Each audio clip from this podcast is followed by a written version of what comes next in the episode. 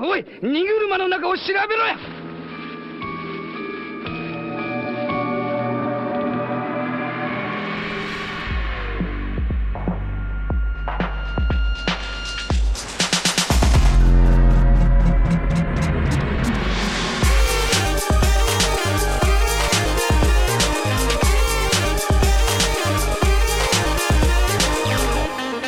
Ahoj, tady Standa Biller a dneska spolu umřeme u korespondenční volby. Je to v podstatě taková úplná blbost. Technikálie, jak někomu umožnit hlasovat, když se nachází v zahraničí. Když v Česku se rušila před pár lety superhrubá mzda, prošlo to ve sněmovně jako nic, i když to zdevastovalo náš rozpočet na léta dopředu.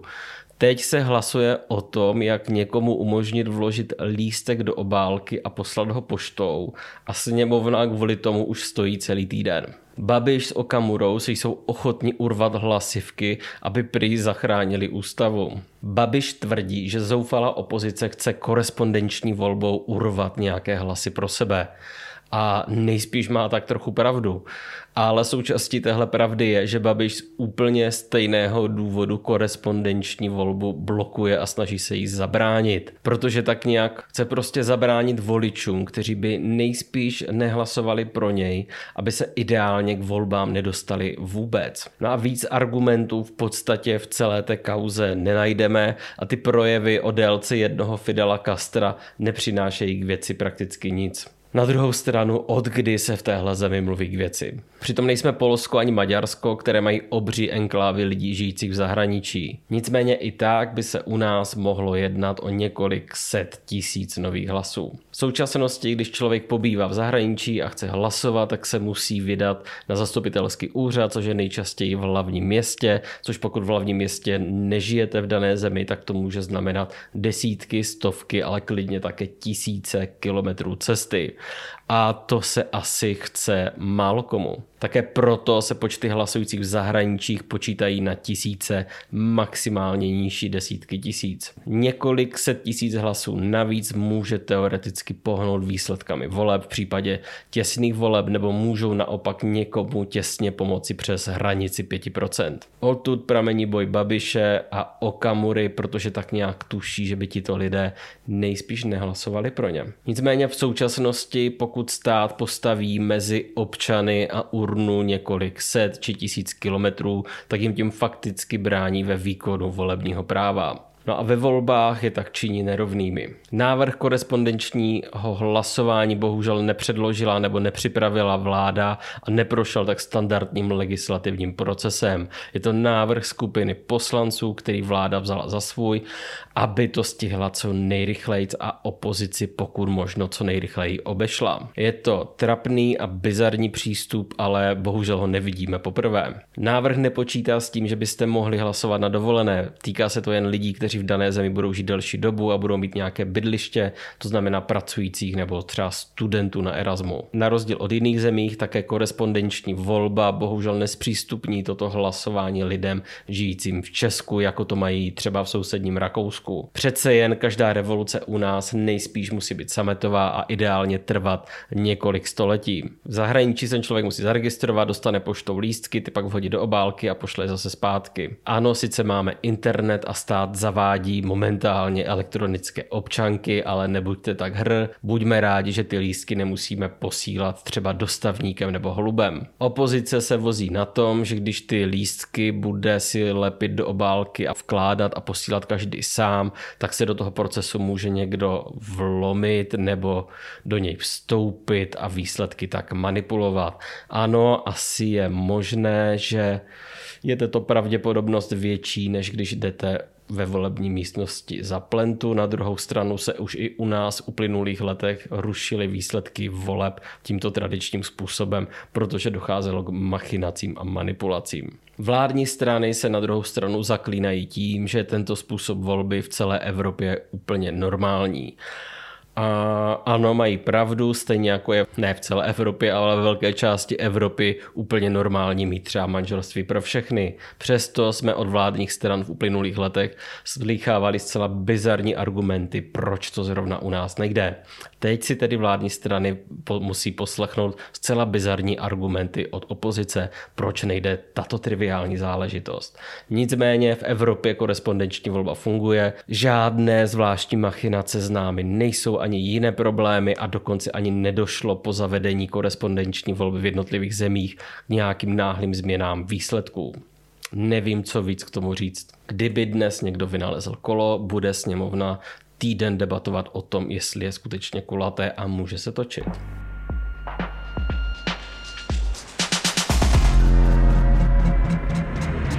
Alarm už 10 let reprezentuje své čtenářky a čtenáře v české společenské debatě. Pomozte nám udržet tento výrazný hlas na české mediální scéně a podpořte Alarm v narozeninové kampani. Odkaz najdete na našem webu nebo na portálu Darujme.cz. Alarm. Naděje v temných časech. Oj,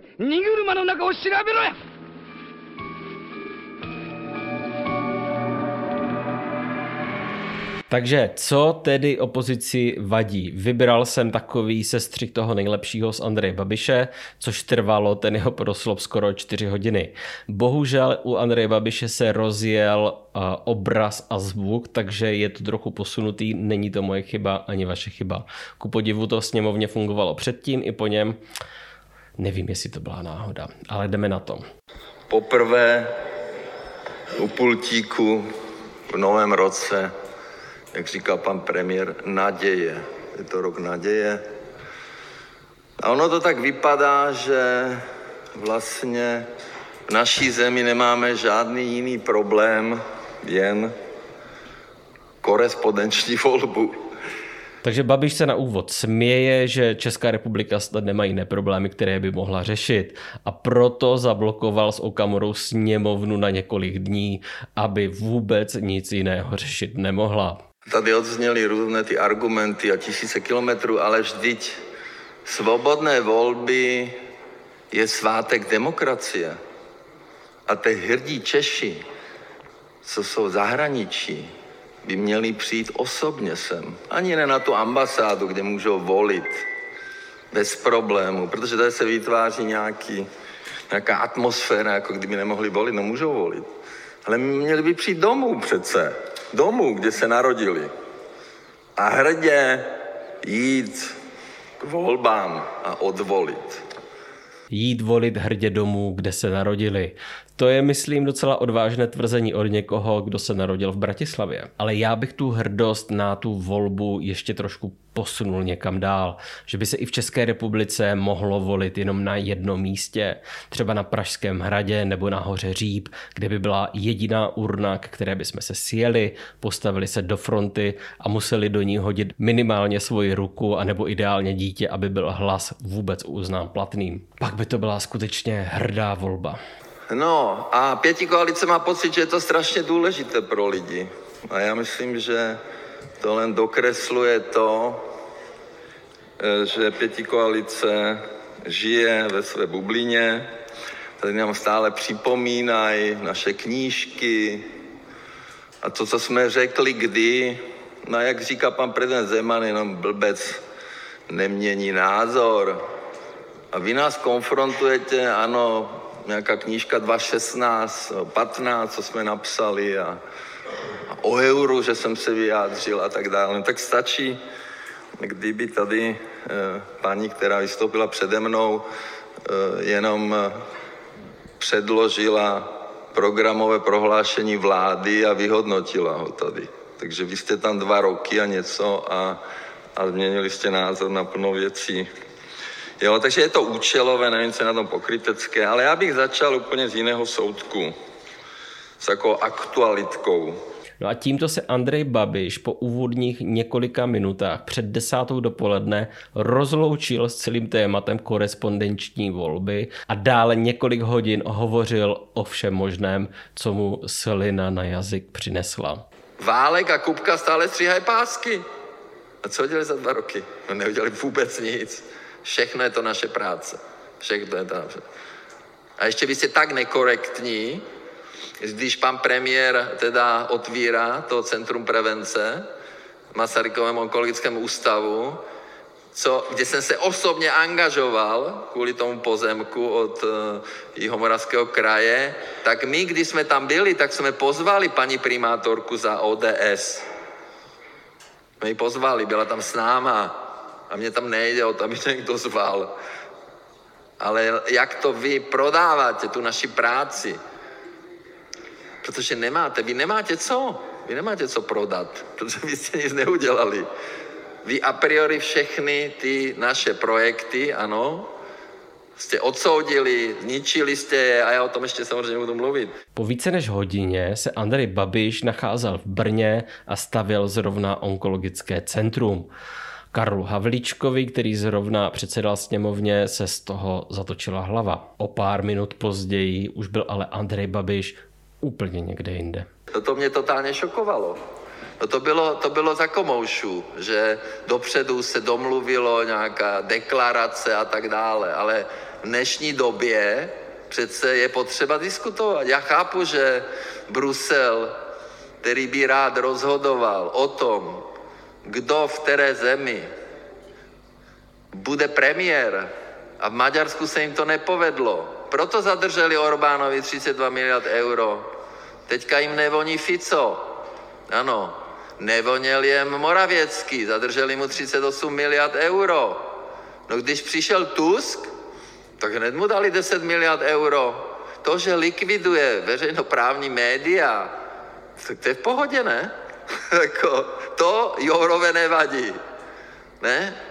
Vadí jenom tam, kde se stal premiér ten, co nepolíbil prsten bruselské chobotnici, protože to je chobotnice. Evropská komise nikým nevolení úředníci, kteří disponují, disponují stovkami miliard euro, chtějí rozhodovat o tom přes peníze, kdo kde bude premiér. A V4 za nás fungovala skvěle. Vždyť jsou to naši největší obchodní partneři, jsou to největší investoři. Omlouvám se za takhle dlouhé utrpení, ale přišlo mi důležité ukázat, jak se Andrej Babiš zhruba rok a tři čtvrtě před dalšími sněmovními volbami zradikalizoval. Z Bruselu už je rovnou chobotnice, které se líbá prsten a Orbán, tenhle Putinův poskok v Evropě je znovu jeho nejlepší kámoš. Co se týče faktů, já vím, že je to úplně jedno, ale s těmi největšími investory se to má tak, že Maďarsko se nachází podle analýzy České národní banky v kolonce ostatním daleko za zeměmi, jako je Nízozemí, Lucembursko, Německo nebo dokonce Francie či snad Slovensko. Já stále nechápu, proč to vlastně dneska, teda chápu, nechápu, chápu, proč to dneska projednáváme, proč to tak spěchá, proč vláda nechápe, že by měla řešit úplně jiné problémy. Eh, já myslím, že jsem o nich tady mluvil. Eh, no a po více než třech a půl hodinách se Andrej Babiš vrátil zase na začátek a ptal se, proč se neřeší něco jiného a důležitého. Pak mluvili další lidé, Alena Šilerová a zase někdo a Andrej Babiš ještě několikrát. No a druhý den tak to nastoupil Tomio Okamura a mluvil neuvěřitelných skoro 11 hodin, čímž deklasoval Fidela Castra. Velký respekt. Já jsem z těch 11 hodin vybral jednu malou část a tu tuhle. Masarykovu myšlenku nepolitické politiky převzal Václav Havel, který ve svém spisu Politika a svědomí mluví o antipolitické politice.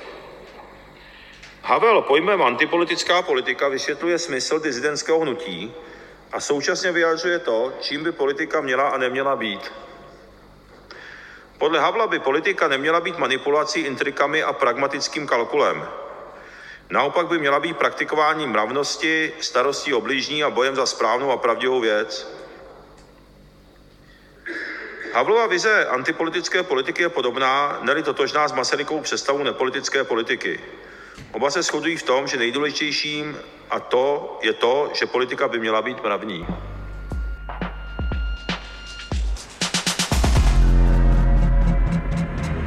No a tímto krásným poselstvím Tomio Okamury bych se rozloučil. Je skoro škoda, že to není poslední věc, co kdy v životě řekl. Žijeme ve státě, ve kterém sněmovna není schopná za týden schválit posílání lístků v obálce. Je obrovské štěstí, že žijeme v tak krásném, bezpečném a harmonickém světě, ve kterém se vůbec nic neděje a nemůže se nám vůbec nic stát. No a pokud chcete, aby tento svět byl ještě o kousek lepší, pak se určitě zapojte do probíhající kampaně na podporu Alarmu a tedy i tohoto pořadu, protože jak možná víte, Maruna má pořád hlad.